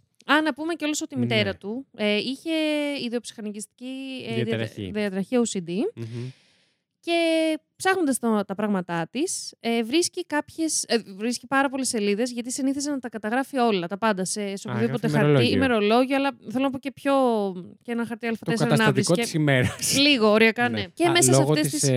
Ναι. Έτσι το παρουσιάζει ο Κάρλ, ότι εκεί οφειλόταν. Ναι. Και μέσα σε αυτές τις σημειώσεις πάρα πολλές, μας διαβάζει ο Κάρλ την εξής φράση. Η οικογένεια πήρε το φάρμακό της σήμερα και όλα ήταν καλά. Συγγνώμη. Ορίστε. Ποιο φάρμακο? Θα σου πω αμέσως ποιο φάρμακο. Σύμφωνα με τον Κάρλ, η μητέρα τους έβαζε στο φαγητό λίγο Sominex, το οποίο είναι ένα φάρμακο για τις... Ό,τι γενικά όπου έχει έξ. Ναι, μακριά. Είναι γενικά ένα ηρεμιστικό της εποχής που βοήθαγε στην αϊπνία. Ναι. Και θυμάται από πάντα ο Κάρλ ότι όταν σέρβιρε φαγητό, να πούμε από αυτό το φαγητό έτρωγε ο σύζυγος, τα παιδιά και ο Άρνη, γιατί έμεινε μαζί με την οικογένεια. Έτσι. Άρνη, αγόρι, Ντέμπι, που μαχαίρωσε τον Άλαν. Ναι, ωραία, φίλε. Και θυμάται από πάντα ότι στο τραπέζι οικογένειας να υπάρχει ένα κοινό μπολ με το φαγητό για όλη την οικογένεια και η μάνα πάντα να τρώει ξεχωριστό πιάτο. Συγγνώμη, είστε λυθοί. Δεν σας βάρισε κανένα κόκκινο καμπανάκι κάτι. Ναι. Κόκκινο καμπανάκι. Ωραίο. Καμπανάκια με χρώματα. Okay. Χωρίς λόγο, δεν παίζουν όλα στον ήχο, αλλά δεν πειράζει τις καμπάνες. Επίσης, να πούμε, Βασίλη μου, ότι κάποιες επιπτώσεις που μπορεί να έχει η μακροχρόνια χρήση του Sominex. Ναι, καλή φαντάζομαι. Απότομες αλλαγές διάθεσης, αύξηση βάρους και drumroll. Παρεστήσεις. Εκπλήσωμαι. Δεν το περίμενα. Νομίζω βλέπετε ήδη που πάει το πράγμα. Άρα έχουμε... Άρα έχουμε μία οπτική της ιστορίας. Τον Warren. Ναι, και μία του Καρλ. Ναι, επίσης να πούμε ότι καλά, σε ένα σκηνικό που περιγράφει ο Καρλ με τον πατέρα του. Γενικά ο πατέρας του από τη στιγμή που ξεκίνησε όλη αυτή η επαφή με τους Warren και μετά απομακρύνθηκε πάρα πολύ από την οικογένεια. Okay. Γιατί... Καρλ, είπαμε, ήταν ο μεγαλύτερος αδερφός. Ακριβώς. Ο πατέρας, επειδή δεν συμφωνούσε καθόλου με όλα αυτά, δεν τα πίστευε. Ήταν εθρήσκος, απλά δεν πίστευε ότι το παιδί του είχε ακριβώς. Ναι. Σταμάτησε μετά από ένα σημείο να ασχολείται. Ξέρετε, από την άποψη... η μάνα μας κάθε πέρα τρώει από δικό της ξεχωριστό μπολ και όλοι οι υπόλοιποι τρώμε σαν τα σκυλιά από το ίδιο. Αλλά νιώθω ότι απλά είναι όλα στο μυαλό της. Δηλαδή. Και είχε καταλήξει να δουλεύει 2 δουλειές, άρα να λείπει πάρα πολλές ώρες από το σπίτι. Άρα γινόταν λίγο. Ήταν απόν ο μπαμπάς από όλο αυτό. Και ο Καρλ μας περιγράφει. Όχι ακριβώς έτσι, ναι, κατάλαβα, αλλά κατάλαβα. Είχε, από ό,τι, έτσι όπως το μεταφέρει ο Καρλ, βασικά, εγώ καταλαβαίνω ότι είχε χάσει πάση επικοινωνία με την οικογένειά του μετά από αυτό. Ναι. Γιατί είχε τους 3 από τα 4 παιδιά του να είναι συντονισμένα με αυτό, τη γυναίκα του επίσης, και εκείνος απλά ήταν μόνος του σε αυτό. Ο Καρλ μας περιγράφει ένα πάρα πολύ ενδιαφέρον. Βασικά, βλέπεις το ίδιο σκηνικό, πώς το μεταφέρει το ντοκιμαντέρ. Κάνει ένα reenactment σύμφωνα με τις κασέτες και τις φωτογραφίες που υπάρχουν τότε, που είναι σαν να βλέπεις σκηνή thriller από ταινία με δαιμονισμό. Ναι. Και μετά το ίδιο σκηνικό, μετά από προς το τέλος του ντοκιμαντέρ, το περιγράφει ξανά ο Καρλ, αλλά από τα δικά του μάτια. Παιδιά, και είναι. Απλά λες, τι μαλακίες κάθομαι και πιστεύω. Δεν ξέρω, παιδιά, εγώ αυτό ένιωσα. Okay, και πες μας. Μας περιγράφει ο Καρλ ότι μία σκηνή, ας πούμε, ένα περιστατικό κρίσης του David, που υποτίθεται βγήκε έξω ο δαίμονας και έκανε όλα αυτά τα... Είχε τις αλόκοτες συμπεριφορές που είχε ο Ντέιβιντ. Μετά να είναι από πάνω η μητέρα του, να τον κρατάει και να του λέει «Μη μητέρα σου» και «Σταμάτα, άφησε το παιδί μου». Και ο Ντέιβιντ, ο δαιμονισμένος, ας πούμε, να τη βρίζει, να της λέει... Που είχε το Βελζεβούλι μέσα του. Ακριβώς. Και μετά από αυτό, και τώρα γίνεται χαμός στο σπίτι να ακούγεται από τις ηχογραφήσεις. Και μπαίνει ο πατέρας και τους διώχνει όλους από τον Ντέιβιντ, τον αρπάζει, του ρίχνει ένα χαστούκι. Έτσι, μπράβο. Και... Έλα, πάμε, παιδαγωγική μεθοδός. Του ρίχνει ένα χαστούκι και του λέει αρκετά. Και τον πετάει στον καναπέ. Και ο Ντέιβιντ κάθεται. Συνήλθε. Και λέει ο Κάρλ. Ο κακός δαίμονας δεν ακούει κανέναν άλλον παρά τον πατέρα μου. Πάλι καλά. Και εκεί λίγο καταλαβαίνεις ότι. Ναι. Ότι υπήρχε λίγο μια έτσι, οικογενειακή ιστερία, θα πω εγώ, που κάπως την τροφοδοτούσαν κιόλας. Ακριβώς. Επίσης, κάτι που μας λέει ο Καρλ είναι ότι από τις πρώτες συναντήσεις που είχαν κάνει οι Warrens με την οικογένεια, κάνανε μια πρώτη, ας πούμε, σαν συνέντευξη. Όχι, μιλούσαν με τον David για να τους πει πώς ήταν η πρώτη του επαφή με αυτή τη μάζα. Ναι. Και ο τρόπος που. Όχι τη μάζα. Με αυτή την, το κακό πνεύμα. Ναι, ας το πούμε. Ναι. Την ύπαρξη, ξέρω εγώ. Ναι. Οι ερωτήσεις τους ήταν πάρα πολύ καθοδηγητικές. Στοχευμένες. Ήταν κλειστού τύπου ερωτήσεις. Π.χ. Τον ρώταγε ο Ed. Ο δαίμονας έκανε αυτό. Σαν αυτές που οδηγούν σε false confessions. Δεν είπανε τι είδες τότε, τι έκανες τότε, τι έκανε αυτό τότε. Δεν το άφηναν πάνω στον David να περιγράψει. Και δεν μου λες, είδες ένα δαίμονα να σε έχει καταλάβει. Ακριβώς. Οριακά αυτό δεν ρώτησαν.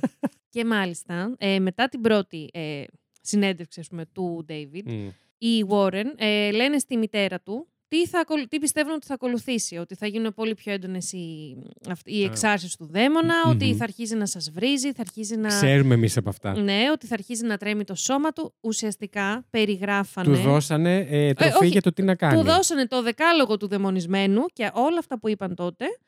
τα έκανε την επόμενη μέρα, ξέρω εγώ, την επόμενη κρίση που σας είπα ότι ήρθε ο πατέρας και τον ταρακούνησε. Στα επόμενα 24 λεπτά. Ωριακά. Ναι. Και μάλιστα η σκέψη του Καρλ τότε ήταν, μα καλά, γιατί δεν ζήτησαν από τα παιδιά να φύγουν από αυτή τη συζήτηση, να μην τα ακούμε όλα αυτά. Εμείς γιατί έπρεπε σαν ανήλικα να ακούσουμε όλα αυτά που θα κάνει ο δαίμονας. Ναι, έλατε. Ναι. Και κάποιος πιο πονηρεμένος τώρα... από μένα θα έλεγε ότι λέγανε ουσιαστικά στο 11χρονο διακριτικά τι να κάνει την επόμενη μέρα, ας πούμε. Ναι. Που θα ξέρει ότι ηχογραφείται, θα ξέρει ότι θα τραβήξουν φωτογραφίες. Χρόνο, γιατί αυτή η ανάγκη προσοχής, θα πω εγώ. Τώρα αυτό με τα χαρτιά μου στον τοίχο. Ναι, μεγάλη συζήτηση και θα την κάνουμε μετά αν θέλεις. Τι συνέβαινε στο σπίτι και δεν υπήρχε κατάλληλη προσοχή, γιατί προς Θεού δεν κατηγορώ το παιδί. Ναι, συμφωνώ σε αυτό. Τώρα όμως να πάμε και στην πραγματική υπόθεση αυτού του επεισοδίου, την δολοφονία πλέον του Άλαν. Δεν έχουμε πει ακόμα. Σας έδωσα ωραίο background. Είναι σε κάτι ταινίες που μετά το 20 λεπτό πέφτουν τα γράμματα.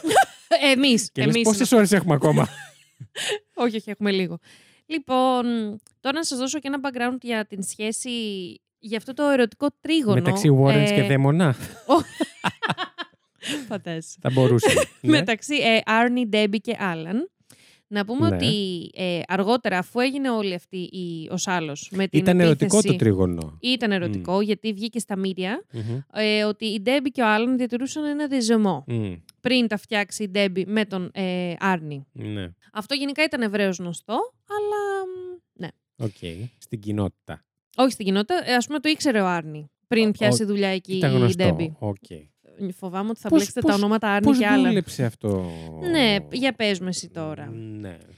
Εγώ εντωμεταξύ κάποιος πιο πονηρεμένος από μένα θα έλεγε το εξής, ότι ο Άρνη τώρα βρίσκεται σε ένα πλαίσιο που έχει μπει τόσο πολύ μέσα στην οικογένεια Γκλάτζελ. Έχει γίνει όλο αυτό.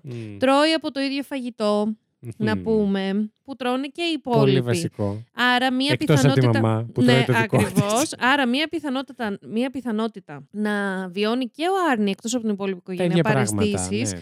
Είναι γενικά πολύ ψηλή αυτή η πιθανότητα. Σε συνδυασμό με το ότι εκείνη την ημέρα είχαν πιει και οι δύο. Και ότι ο Άρνη για τη στιγμή της δολοφονίας το μόνο που λέει στο ντοκιμαντέρ, γιατί τον ακούμε και εκείνον, είναι ότι όλα πήγαιναν καλά, είχαν περάσει πάρα πολύ ωραία, είχαν πιει κάτι κρασάκια, δεν είχε μεθύσει ο Άρνη, να το πούμε αυτό, σύμφωνα με τη δική του μαρτυρία, και ότι θυμάται απλά να κατεβαίνει τις σκάλες για να φύγουνε, ότι όλα καλά μέχρι τότε και μετά κενό. Ότι δεν θυμάται τίποτα. Αυτά τα λέει ο Άρνη. Ο Άρνη, ο οποίος ζει ακόμα. Ζει ακόμη, ο οποίος δολοφόνησε τον Άλαν. Εγώ θα πω convenient. Συγγνώμη. Ναι. Και τις μαρτυρίες για αυτό που συνέβη. Συμβαίνει γενικά σε τέτοιες περιπτώσεις. Που ο εγκέφαλος προσπαθεί να προστατεύσει τον εαυτό του. Ακριβώς. Ναι, σαν πολλά έτσι να έχουν μαζευτεί, θα έλεγε κανείς. Ναι, το λες. Και φτάνουμε στις 28 Οκτωβρίου του 1981, όπου ξεκινάει η δίκη του Άρνη και έχουμε την υπεράσπιση. Να ρωτήσω κάτι. Γιατί για όλα αυτά δεν θεωρείται υπεύθυνη η μάνα? Δεν είμαστε 100% σίγουροι ότι όντως κάτι είχε το φαγητό μέσα. Όχι, δεν είμαστε και δεν μπορεί να αποδειχτεί, γιατί αυτό βγήκε μετά το θάνατό της. Και θα σου πω και τι προέκυψε μετά. Άρα εντάξει, μπορεί και να μην ισχύει σίγουρα. Ναι, αλλά... ναι, όχι. Τώρα γενικά σε αυτήν την υπόθεση, παιδιά, είναι μόνο υποθέσεις. Αν η πληροφορία είναι σωστή, είναι τι κάνει νιάου-νιάου στα κεραμίδια. Κοίτα, τώρα, πηγάζει από δικές της σημειώσεις, δικά της ημερολόγια. Ταυτόχρονα όμως στο ντοκιμαντέρ βλέπουμε τον David, το μικρό παιδί του 11χρονου που υποτίθεται έχει δαιμονιστεί, να λέει ότι η μητέρα μας ήταν η καλύτερη μητέρα και μας φρόντιζε πάρα πολύ, μας μαγείρευε. Ήταν 11 χρονών όταν γίνανε αυτά, ωστόσο. Και δεν υπήρχε καμία περίπτωση να μας είχε ναρκώσει ποτέ. Το λέει δηλαδή έτσι ο David. Εντάξει. Τώρα, δυστυχώς είναι. Όχι, δυστυχώς, I take that with a grain of salt. Yes, exactly. Μ' αρέσει που μπήκες σε πήρε θέση. Και σταύρωσα και χέρια. Άμα τη βλέπατε, ναι. Είμαστε λοιπόν 28 Οκτωβρίου. Όχι. 28 1981 ξεκινάει η δίκη του Άρνη και πρέπει να δούμε τι γραμμή θα έχει η υπεράσπιση. Προφανώς η υπεράσπιση με όλο αυτό τον σάλο που έχουν κάνει οι Warren, επειδή έχουν εμπλακεί στην υπόθεση. Οι και Warren να πούμε. Και τα media, φαντάζομαι. Εννοείται, γιατί ήταν ήδη γνωστοί οι Warren τότε. Δεν έγινε γνωστή με αυτή την υπόθεση.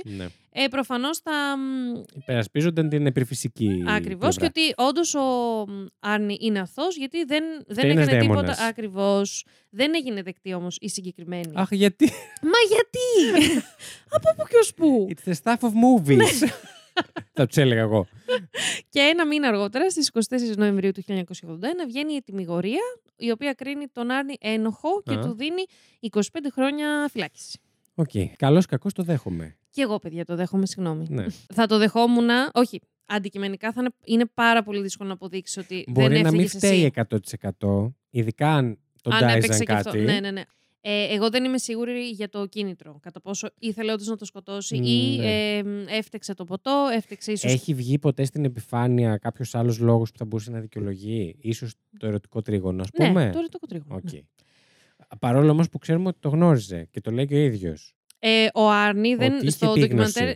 Όχι, η Ντέμπι το λέει αυτό. Ότι ναι, τα είχαμε, αλλά το είχαμε αφήσει πίσω μας. Έτσι το μεταφέρει.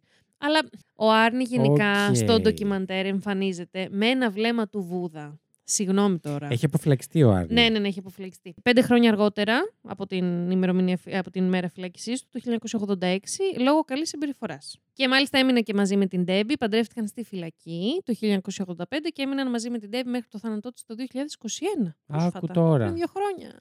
Πόσο ήτανε? Ήταν 60 νομίζω, κάπου εκεί. Okay. Με νέα παιδιά. Γενικά να πούμε ότι από το ντοκιμαντέρ, εγώ ξεκίνησα βασικά να βλέπω το ντοκιμαντέρ, παιδιά, προετοιμασμένου θα σας φέρω υπόθεση που μάλλον θα με έκανε να πιστώ. Ναι, θα με έκανε να πιστώ για το υπερφυσικό.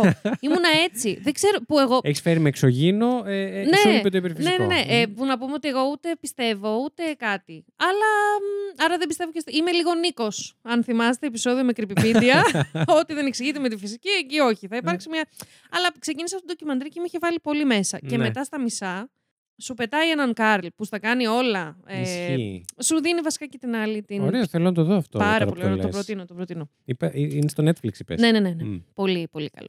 Άρα, ναι, να πούμε ότι και όλος ο σκηνοθέτης του ντοκιμαντέρ, ο Chris Holt, λέει ότι ναι, προφανώς σε αυτές τις θεματολογίες που υπάρχουν πάρα πολλοί άνθρωποι που θα πούνε ψέματα και θα το πούνε με σκοπό. Αλλά όταν έκατσα κάτω με τον David, με τον Άρνη. Με δόλο, ναι. Με τον Άλαν και με τον Κάρλ για ώρες και μιλάγαμε, οι ιστορίες τους δεν παρέκλειναν ποτέ. Εμένα αυτό δεν μου λέει κάτι. Να πω την αλήθεια. Να πω γιατί δεν μου λέει κάτι. Αν λες την ίδια ιστορία πολλά χρόνια.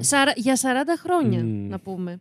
Όντως, εγώ θα παρέκλεινα. Συγγνώμη. Ναι. Συγγνώμη, Chris Holt μου. Και επίσης να πούμε ότι εσύ είσαι ο σκηνοθέτης του ντοκιμαντέρ που έχει ανέβει στο Netflix. Προφανώς θα θες να το πουλήσεις. Όντως. Θα έλεγε κάποια πιο πονηρεμένη από μένα. Τέλος πάντων. Ή τουλάχιστον δεν μπορούμε να σε πάρουμε για τόσο αντικειμενικό κριτή της κατάστασης. Καλός-κακός. Επίσης, παρότι μου άρεσε πάρα πολύ αυτό το ντοκιμαντέρ, ξαναλέω το προτείνω, με εκνεύρισε λίγο. Γιατί σε βάζει Εγώ ένιωσα ότι πουλάει πιο πολύ την ιστορία, την οπτική του υπερφυσικού από ότι του Κάρλ. Βέβαια, κλείνει με του Κάρλ, άρα σε αφήνει με του Κάρλ την.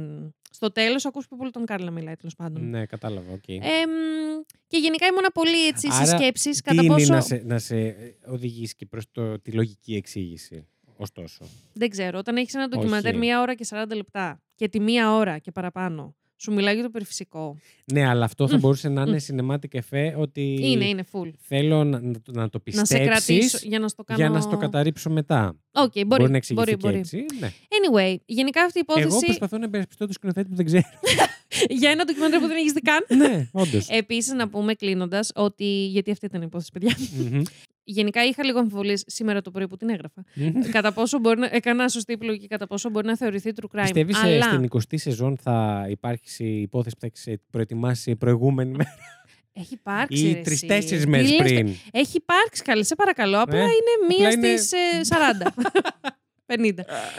Αλλά θα πω κλείνοντας ότι πραγματικά πιστεύω ότι είναι τάλε κουάλε true crime αυτή η υπόθεση. Γιατί εκτός από τον φόνο που έχουμε. Ενός. Τάλε κουάλε. Είναι τάλε κουάλε αυτή η υπόθεση. Εκτός από το ότι έχουμε έναν άνθρωπο που. Η γιαγιά μου λέει σαν το Μίκη για κάποιο λόγο.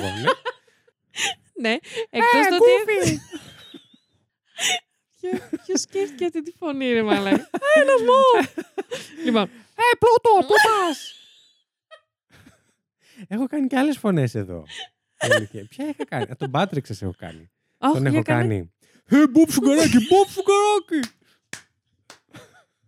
Λοιπόν, αυτή τη φωνή δεν ξέρω αν την έχω κάνει. Την έχω υποσχεθεί στη Μαριάννα, η οποία μου κάτι έκανα και γέλαγε και της λέω πρέπει να σου κάνω Πάτρικ. Της είχα πει ότι θα το κάνω στο πλάζ για να μην γίνουμε τελείως ρεζίλοι, που είμαστε εμείς λίγο. Αλλά πάρτε το. Όλο δικό σας. Λοιπόν, και για να κλείσω, να πω ότι είχα τις αμφιβολίες μου για το πόσο ήταν σωστή η επιλογή αυτή της υπόθεσης, αλλά θεωρώ πραγματικά ότι ήταν σωστή η επιλογή και ότι είναι true crime. Γιατί, να πούμε ότι. Γιατί το έφερα εγώ. Ακριβώς, να πέσει το PowerPoint με τον ορισμό true crime. Έχει να πέσει καιρό. Και εκτός από γιατί το ότι έχουμε. Είναι, τι εννοείς. Ναι. Να σου πω γιατί. Ακριβώς. Να σου πω όμως γιατί. Γιατί, ρε παιδάκι μου, αντικειμενικά αυτή η υπόθεση έγινε τόσο γνωστή λόγω του υπερφυσικού. Και τότε και τώρα. Ναι. Αλλιώς. Ναι. Και να πούμε ότι εκτός από το ότι χάθηκε μια ζωή του Άλαν, μια οικογένεια διαλύθηκε, γιατί μετά από όλη αυτή την κατάσταση η οικογένεια δεν επανήλθε στο πόσο δεμένη ήταν. Προφανώς, μετά από όλα αυτά. Και επίσης πρέπει να πούμε λίγο για την εμπλοκή. Ταινία, βέβαια. ναι, πάντα στα θρίλερ μετά βγαίνουν. Τέλεια. Ναι. Και να πούμε ότι μας δείχνει το ντοκιμαντέρ, συγκεκριμένα ο Κάρλ μας το λέει, ότι μετά την γνωριμία τους με τους Warren, γενικά τους εκμεταλλεύτηκαν σε πάρα πολύ μεγάλο βαθμό. Η Warren την οικογένεια. Για να βγάλουν χρήματα, παιδιά, γιατί από όλο αυτό... Καλώς κακώς, όσο και να τους συμπαθώ, τους χαρακτήρες τους ηθοποιούς. Έχουν ακουστεί πολλά πράγματα για τους Warren. Ναι.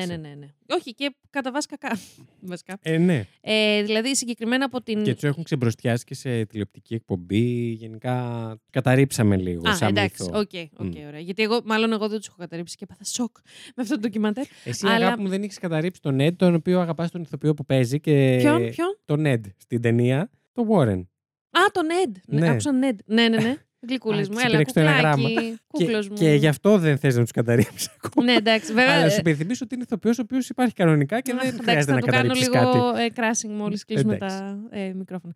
Και ότι συγκεκριμένα μόνο από την υπόθεση της οικογένειας Glatzel, οι Warren τότε βγάλανε γύρω στα 80 με 85 χιλιάρικα. Από τι? Ναι, γιατί πουλήσανε τα δικαιώματα σε.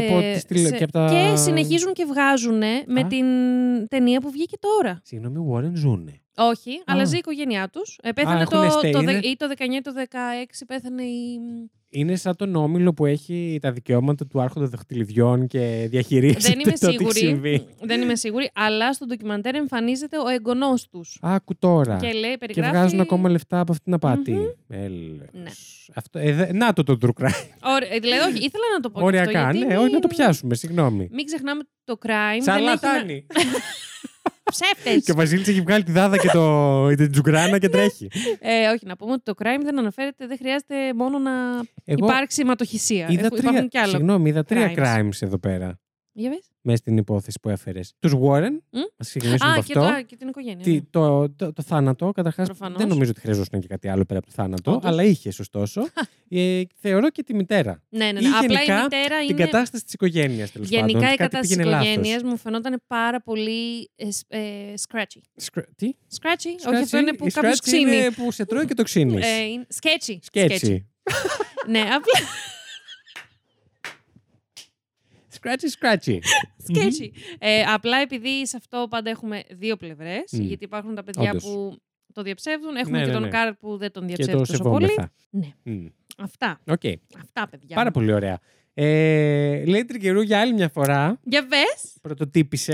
Ευχαριστώ. Να σου πω κάτι. Πες. Δεν μου αρέσει να περηφανεύομαι για τις δουλειές μου και γενικά δεν είμαι πάντα αυτός που ψάχνει να βρει τα λάθη που έχει, τα ψεγάδια που έχουν συμβεί. Ναι, και δεν το θέλουμε, είναι το τέταρτο. Δεν θα φέρουμε guest. Τρίτο τέταρτο. Αλλά έχω να πω για την εκπομπή μας ότι όσο την κοιτάω, πάντα φέρνουμε έτσι πράγματα λίγο διαφορετικά και λίγο αυτό. Βασίλη. Και συμβάλλεις πάρα πολύ σε αυτό. Έλα, σταμάτα τώρα. Εγώ. Και η αλήθεια είναι. Περισσότερο από μένα. Η αλήθεια είναι σήμερα, χθες που επέλεγα. Δεν μπορούσα με τίποτα να επιλέξω υπόθεση. Εγώ για λόγο. Δώρα. Μου φαινόντουσαν όλες. Ένας απλός πόνος. Που δεν πρέπει. Πραγματικά δεν πρέπει να το βλέπουμε έτσι σε καμία περίπτωση. Ναι, και μπήκα λίγο στο Spotify και κατέβαινα κάτω και λέω. Spotify. Ναι, στη λίστα μας με τα επεισόδια. Α, τα δικά μας, ναι. Μπήκα να ψάξω υποθέσεις του Spotify. Πώς πήγε αυτό? Και η αλήθεια είναι, έβλεπα ότι. Και εγώ δηλαδή στο ίδιο συμπέρασμα κατέληξα με σένα που είπες τώρα. Ότι. Εντάξει, οκ. Ναι, όχι, είμαι περήφανος γι' αυτό. Ναι, μπράβο μας. Κι εγώ. Αφού ευλογήσαμε τα γένια. Μπορούμε να κλείσουμε το επεισόδιο. Μόνοι τους. Είναι μετριοπαθέστατα τα παιδιά. Έχουν βγάλει εδώ και τις μετράνε με τους υπόλοιπους χωρίς οι υπόλοιποι να είναι μπροστά. Και τη βρήκαν μεγαλύτερη. Μια χαρά. Δηλαδή. Προς Θεού. Να χαιρετήσουμε όλα τα παιδιά του True Crime που κάνουν αξιοσέβαστη δουλειά. Και είναι και άλλοι που φέρουν περίεργες υποθέσεις. Αλλά δεν θα κατονομάσω εγώ. Μην δείξουμε το δάχτυλο. Όχι, δεν δείχνω, θα τους δείξω όλους. Θα βγάλω τα. Καλή, θέλω τα χέρια σου λίγο. Δείξ' τους όλους. Τους υπόλοιπους. Λοιπόν, αυτά λέει την Triggerou. Εν τελείωσες. Βεβαίως. Τι λέξη ήταν αυτή. Εν τελείωσε. Πάρα πολύ ωραίο. Και αυτό που είπαμε ότι δεν το έχουμε ξαναδεί κάτι αντίστοιχο. Υπήρχαν κι άλλοι. Νομίζω ότι αυτό το θέμα λίγο μετά το Satanic Panic που είχαμε το 90. Πριν από αυτό, είχαμε πάρα πολύ με τους εξορκισμούς και όλα αυτά. Γιατί γελάς μόνη σου? Γιατί ρε φίλε, το τραβάει ο κόλλος τώρα το σχόλιο. Τι? Ποιοι είχαμε? Ποιοι ήταν γεννημένοι το 90 σε αυτό το δωμάτιο? Να σου πω, γεννημένος είμαι το 90. Δεν ήμουνα στο Satanic Panic επάνω. Πριν από αυτό. Και στο 90, αγάπη μου, είσαι γεννημένη. Εννοούσα τη δεκαετία του 90. Εντάξει. Να σε πάρει ο διάβολος. Συγγνώμη, να σε πάρει ο Βελζεβούλης. Μίλας αυτό το λέξη, είναι ευαίσθητο επεισόδιο. Όντως. Αλλά Νομίζω ότι πριν είχαμε αυτό το θέμα με τους εξορκισμούς και τα αυτά πάρα πολύ έντονο. Που πολλοί κόσμος έβγαλε λεφτά και, ναι. εκμεταλλεύτηκε κοσμάκι, ο οποίος δεν του έφταγε σε τίποτα και περάσαν άσχημα. Ναι. Επίσης να πούμε, συγγνώμη, επειδή το ανέφερες, ρώτησα την αδερφούλα μου, η οποία τώρα είναι στη διαδικασία κατά τακτήριων για το τμήμα κοινωνικής ψυχολογίας στο Πάντιο. Και τίναξα το μαλλί μου για χάρη της αδερφής μου και τη ρώτησα, ρε, να στέλνεις το κάτι, γιατί τώρα έχω γράψει. Υπάρχει διαταραχή που να εξηγεί, ας πούμε, το δαιμονισμό. Γιατί θα με βοηθούσε πάρα πολύ. Εγώ για κάποιο λόγο νόμιζα ότι υπήρχε διαταραχή συγκεκριμένα για τα άτομα που. Ρε παιδάκι μου, έχεις μια κατάσταση την οποία η θρησκεία την εξηγεί ως δαιμονισμό. Ωραία. Και θεωρούσες ότι υπάρχει μια αντίστοιχη ψυχιατρικός δαιμονισμός. Για κάποιο. Ναι, όχι έτσι, αλλά για κάποιο λόγο ήμουν σίγουρη και απλά ήθελα πήρε την αδερφή μου για να μου επιβεβαιώσει ο Πλατών. Μου κάνει. Ήσουν και τόσο σίγουρη. Όχι. Προφανώς και μου είπε ότι μπορεί να υπόκειται σε πάρα πολλά. Υπάρχουν ψυχιατρικές παθήσεις που μπορούν να σε οδηγήσουν εκεί. Αλλά... Ακριβώς. Όχι, που όλες. Το κοινό χαρακτηριστικό είναι το κομμάτι των παραισθήσεων. Μπορεί να έχεις, ας πούμε, σχιζότυποι, σχιζοειδή, σχιζοφρένεια. Γενικά υπάρχουν πάρα πολλές. Δεν είμαι καθόλου ειδική. Για να... Καθόλου. Αλλά ναι, δεν υπάρχει κάποια συγκεκριμένη. Το λέω. Κρίμα και στενοχωρήθηκες. Ναι, το λέω γιατί ρώτησες για τον Ντέιβιντ, ότι ο Ντέιβιντ για ποιο λόγο. Εγώ φαντάζομαι το ύφος σου και τη φάτσα σου όταν το ρώτησες την αδερφή σου. Να σου πω, πώς τη λένε μωρέ αυτή την ψυχιατρική πάθηση που είσαι δαιμονισμένος. Ξέρεις μωρέ. Και λέει. Τι. Ας ξεκινήσουμε με το πολύ απλό ότι δεν υπάρχει. Ναι. Lady μου. Ναι. Γιατί έτσι σε φωνάζει και αδερφή σου, σωστά. Έτσι ακριβώς. Lady Triggerou μου δεν. Μάλιστα. Πάμε να το κλείνουμε. Βεβαίως, ήρθε η ώρα, θεωρώ. Πάρα πολύ ωραία. Δεν θέλετε, αλλά πρέπει. Μόνο πίπα στον εαυτό μας δεν έχουμε πάρει σήμερα. Πραγματικά. Μισό λεπτάκι και σκύβουν. Θα ήθελες να φτάνεις να παίρνεις πίπα στον εαυτό σου? Όχι. Δεν με αποσχολεί. Καταρχάς, τώρα που έχω πατήσει τα 30, μην πάθω τίποτα και μείνω εκεί πέρα. Δεν θα θέλω. Μην πάθω και κάνω λουμπάκο και διπλωθώ στα δύο. Ξυπνάμε χωρίς λόγο, πιασμένοι έτσι. Επειδή στραβοκοιμηθήκαμε. Δηλαδή, κρίμα είναι. Να κάνω και αυτό, δηλαδή να πεθάνω πάνω στην μπίπα. Μπίπα. Ήτανε πίπα και μπίπ που μπήκε από πάνω, κατάλαβες. Ήταν μπίπα. Οπότε, να μην ξεχνάτε ότι μπορείτε να την επόμενη εβδομάδα θα βγει Terror 404 Plus με το θεματάκι που σας είπα πριν. Ναι. Το πήγαμε εκεί αυτήν την εβδομάδα, άλλη εβδομάδα πάμε αλλού. Όπου μας βγάλει ο δρόμος μας, βέβαια. Και όπου γουστάρουμε κιόλας. Και αν θέλετε και γουστάρετε, ελάτε και μαζί μας. Βεβαίως. Νομίζω άλλα νέα και αυτή τη στιγμή δεν έχουμε. Όχι. Και εγώ να πω, συγγνώμη. Ή τουλάχιστον 23... δεν είναι ακόμα ανακοινώσιμα, θα πω εγώ. Θα τα αφήσω έτσι νεωρίτε. Άχρε, έλα ρε. Ήθελα να πω. Θέλω να ξεκινήσω την υπόθεση με το να κάνω. Δεν την ξεκίνησες όμως. Της Έφης, γαμώ. Εντάξει, την κλείνω έτσι. Με το φαντασματάκι της Έφης. Βεβαίως. Την συμπαρουσιάστρια μας στο podcast Fact You. Πότε θα με καλέστρε μου. Έχεις έρθει δύο φορές. Θέλω κι άλλο. Θα έρθω στον Captain America. Θα έρθεις. Όχι, κάτσε. Είχε πει ο Ζήσης, είχε βρει το θέμα που θα σας φέρουμε. Θα κάνουμε μεταξύ μας, έτσι. Μόνο τα τεροράκια θα το ξέρετε, γιατί στα φακτόπουλα δεν το έχουμε πει. Θα κάνουμε κάποια στιγμή, δεν θυμάμαι ποιο μήνα είναι αυτό. Ναι. Επεισόδιο για τον αυνανισμό. Είπαμε ότι. Ναι, έχεις δίκιο. Ενδεχομένως να φύγουμε εμείς και να το κάνεις μόνοι. Πούς, δεν μπορώ να πω και κάποια πράγματα γιατί έχουν ξεκινήσει να ακούν το podcast και κάποια άλλη. Μην πεις τίποτα. Λοιπόν, οπότε όταν θα έχουμε κάτι ανακοινώσιμο, θα το ανακοινώσουμε. Και να πω ότι. Ναι. Το θυμήθηκα. 23 Νοέμβρη σήμερα. Ναι. Είμαι σίγουρη ότι πάρα πολλοί από εσάς έχετε στολίσει. Όπως έχουμε στολίσει και εμείς. Εγώ έχω στολίσει. Και μαζί σου κιόλας. Να στολίσουμε και το στούντιο. Το podcast. Να στολίσουμε. Θα βάλω λαμπάκια γύρω-γύρω από τις αφήσεις. Τι γλυκούλη που θέλω τώρα! Τι. Θα είναι πολύ ωραίο αυτό. Γιατί ξεχάσαμε λίγο σε υπερηχητική αυτή. Όντως. Θα είναι τέλειο να βάλουμε στις αφισούλες των επεισόδιων. Ναι, δεν ξέρω κατά πόσο μας παίρνει ως true crime, αλλά να το δούμε. Σωστό. Ψηφίστε. Στείλτε μας μήνυμα στο Spotify, το οποίο το κάνετε καμιά φορά. Αχ, παιδιά, και γράψτε να μας γράφετε και σχόλια στο Spotify. Και γράψτε μας και στα τέλεια. Γι' αυτό. Κι άλλο, όχι. Μια χαρά τα πάμε, μπορώ να πω. Και ανεβαίνουμε και ευχαριστούμε πάρα πολύ που στηρίζετε και μας ακούτε τόσο καιρό. Girl, δεν ξέρω. Να ξέρετε, ήδη στο μυαλό της, επειδή τελείωσε υπόθεση, έχει κλείσει αυτό το επεισόδιο. Και απλά μιλάω. Έχει ανοίξει κινητό και σκρολάρει ήδη την ώρα που αυτή. Όχι, ρε, απλά πατά. Thanks, girl. Μόνη της. Που το έγραφα. Όχι, απλά παιδιά μου έστειλε. Ποιος? Η φίλη σου. Ναι. Α, όχι, με ψάχνουν γι' αυτό. Ποιος σε ψάχνει, αγάπη μου? Η Ιντερπόλ. Η Έφη. Α, μάλιστα. Πάρα πολύ ενδιαφέρον. Καθόλου για κανέναν. Αλλά θα το ακούσετε. Ήταν η Lady Triggerou. Ήταν ο Βασίλης Χάιντα. Και αυτό ήταν και δεν ήτανε το Terror 404.